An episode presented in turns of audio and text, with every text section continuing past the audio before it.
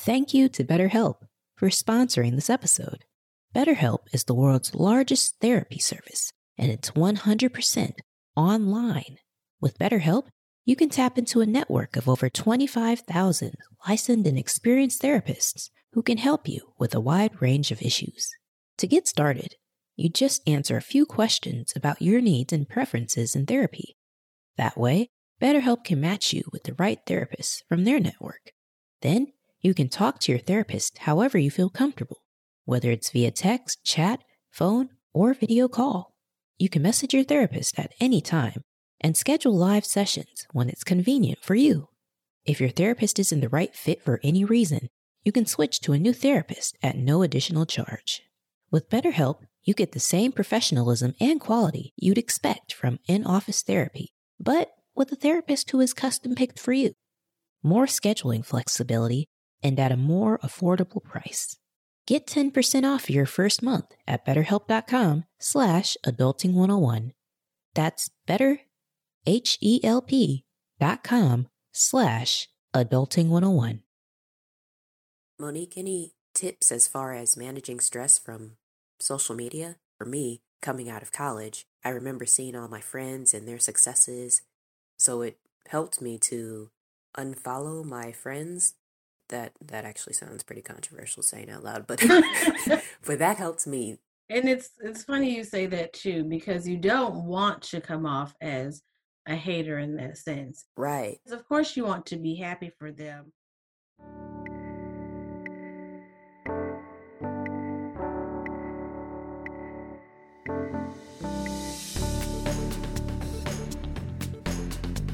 Hello, everyone. I'm Cassie Bias, and you're listening to Adulting, the podcast. This show covers all you need to know about life after college and how to survive adulthood. Today's topic focuses on mental health and managing the stress of life after college. Graduation is officially here for college students. Congratulations to all. But some students may be a bit more miserable than usual around this time. Specifically, we're going to be talking about post-grad depression and quarter life crisis. Here to speak with me about these two terms is Monique Mavor. She is a project manager and mental health advocate. Hi, Monique. How are you? I'm great. How are you? I'm doing all right. So, going more into post grad depression and quarter life crisis, could you please define for our audience what both of those terms mean? First, getting into just what's available on the National Institute of Mental Health website. Depression, basically, it's a common serious mood disorder which can cause symptoms that affect how a person goes about their daily activities, or lack of sleep, or wanting to eat, or not being motivated enough to want to work. Post grad depression, it's all the feelings that post grads will become or can become overwhelmed with not being able to find a job, the depression that comes with all of the stress of now I'm off campus. Where am I going to live? Am I'm moving back home, am I going to stay to where I went off to school? Student debt, right? Did I incur any kind of debt while I was in college? There's a lot of different factors that can really trigger the stress, that can trigger the depression being a post grad when we're looking at the quarter life crisis, you may have already graduated and got your bachelor's degree, and now you're 25 years old and you're looking at where did I think I would end up? What job do I think I would be working in versus what my, my life actually looks like? I know for post grad depression, I was I was definitely in that. there would be points in time where I would just wake up in the afternoon, not caring, so upset because I couldn't find a, a position right after college. Just crying all the time. It was just miserable just to see other people succeeding on social media. It seemed like my friends had everything going for them. So that post grad depression can be very downing. And especially now with COVID, this is even more of a difficult position to be in in order to get that job right after college. And then as far as a quarter life crisis, I've been through that as well. I know when I had left grad school back in 2016, I had this full blown idea that I was going to be an animator for Nickelodeon or Disney or Cartoon Network within a year. I didn't anticipate that my first job out of college was going to be working in corporate America. I remember walking in on my first day as an intern, looking at all the cubicles, and just being upset that I didn't fulfill that goal of being a top notch animator. Now, don't get me wrong, those opportunities working for corporate America have definitely allowed me to develop and grow, but there were still times where I would say, okay, I'm not where I want to be. This is not where I want it to be in X amount of years. So it's uh, four years now. My goals have changed, but I understand that whatever I want to do in the future, it's it's going to take time. What about you, Monique? Did you go through one of those two after college mental health situations yourself? I've definitely been all the above at one point in time, right? after graduating with my bachelor's, I stayed home to help my mom and my family out, pursued my master's, and definitely becoming overwhelmed. I, I was so overwhelmed because at that time I was working a full time job, working on the master's, which was like another job itself. And then I think I had a part time job at Macy's. It was a lot going on. Okay. Yeah. to say the least. wow. say the least. And then on top of that, I was making sure a sibling got to work. I was making sure that this one went to practice. I was making sure that I picked up the groceries from three different stores. It was a lot. And I was willing to wear myself thin because I just couldn't say no. We always may think of depression being someone that is sad, but depression can also be a mask that you're wearing where you're just filling your time up with everything else so that you don't have to focus on your thoughts and, and, what's going on in your life and how you really feel about the situation that you're in. I like the fact that you talked about social media, which is so prevalent in today's time where a lot of people can can stunt for the book. They can be on Facebook like I'm living this great life or my relationship is great or I got the job that I wanted right out of college and and it can deter other people who are look the outside looking in and just say you know why can that be me or or whatever the case may be social media has definitely played a part in i believe increasing the number of people in the world who experience depression or anxiety I've definitely experienced the quarter life experience where I'm like, I should be at this level by this time because I've worked my butt off to get this bachelor's. I worked my butt off to get this master's. I volunteer for every project. I should be a CEO of this because I, I have my MBA or I've worked with all these different companies before. Definitely, a lot of post grads have to realize and understand they are not alone in feeling this way in trying to find their ideal job instead of just settling for something that's going to pay the bills for right now. Having an MBA, I always wanted to work for Coca Cola. I thought that was going to be something that I really pursued.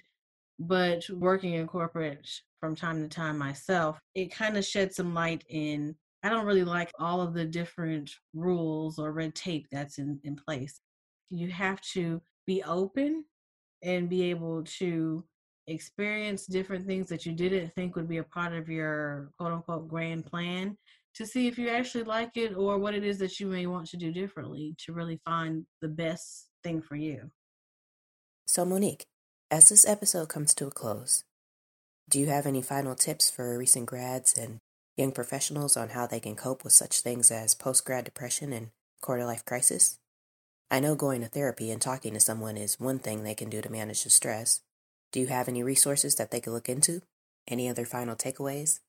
There's some counseling that's offered online, betterhelp.com. Go in and create that profile within 24 hours. They're matched with a counselor and they can get on a payment plan so that they're paying for sessions that may be done remotely, that can be done via text, uh, through a, a Zoom session that allows them to still have that sense of privacy to where they don't feel like I'm going to be spotted going into so and so's practice or mm-hmm. whatever the case may be. Um, and it's also quite affordable. There's also Psychology Today going on that website, opencounseling.com. services that may be face to face, like Grace Point, Tampa Family Health Center. They all work on sliding scales. You would pay what you can afford within whatever income you're bringing in. Due to COVID, there's also been a lot of webinars online, some free webinars, just about mental health promotion in general. I would say look at Eventbrite or social media.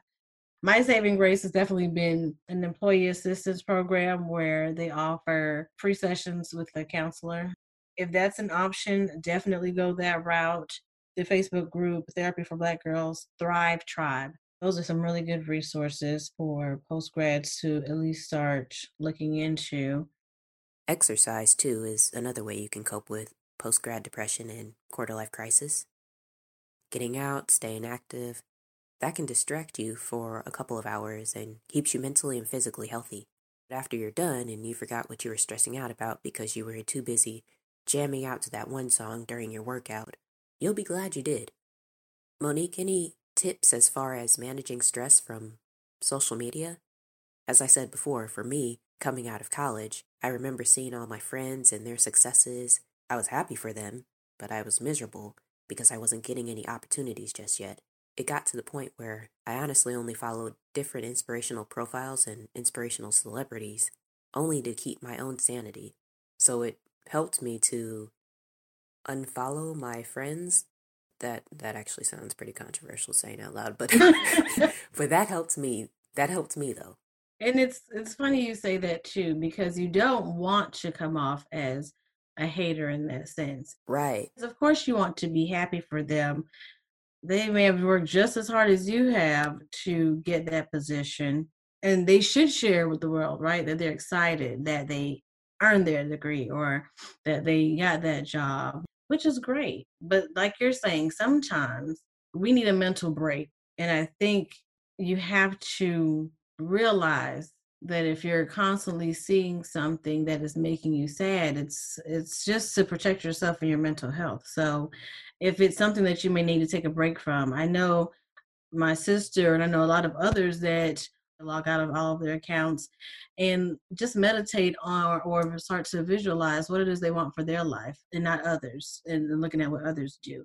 Because sometimes our wires can get crossed and say you know i want to be like that person and it may not really be something that we really were designed for or that we really want you know we don't know right. what they have to go through to be in that job at that network where they're like working 80 hours getting paid nothing and it's like well so we really we don't know but it, it does take time to do what's best for you and i definitely am a believer in the affirmations and just speaking positive words so that you you guys can keep motivating each other towards that next level. That's definitely very important.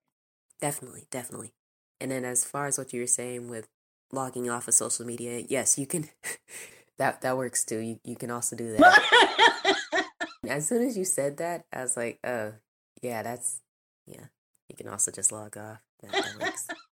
Well, thank you, Monique, for participating in this podcast. And thank you, as always, audience, for listening. Be sure to tune in for our following episodes. I'm Caspi Bias. See you next time.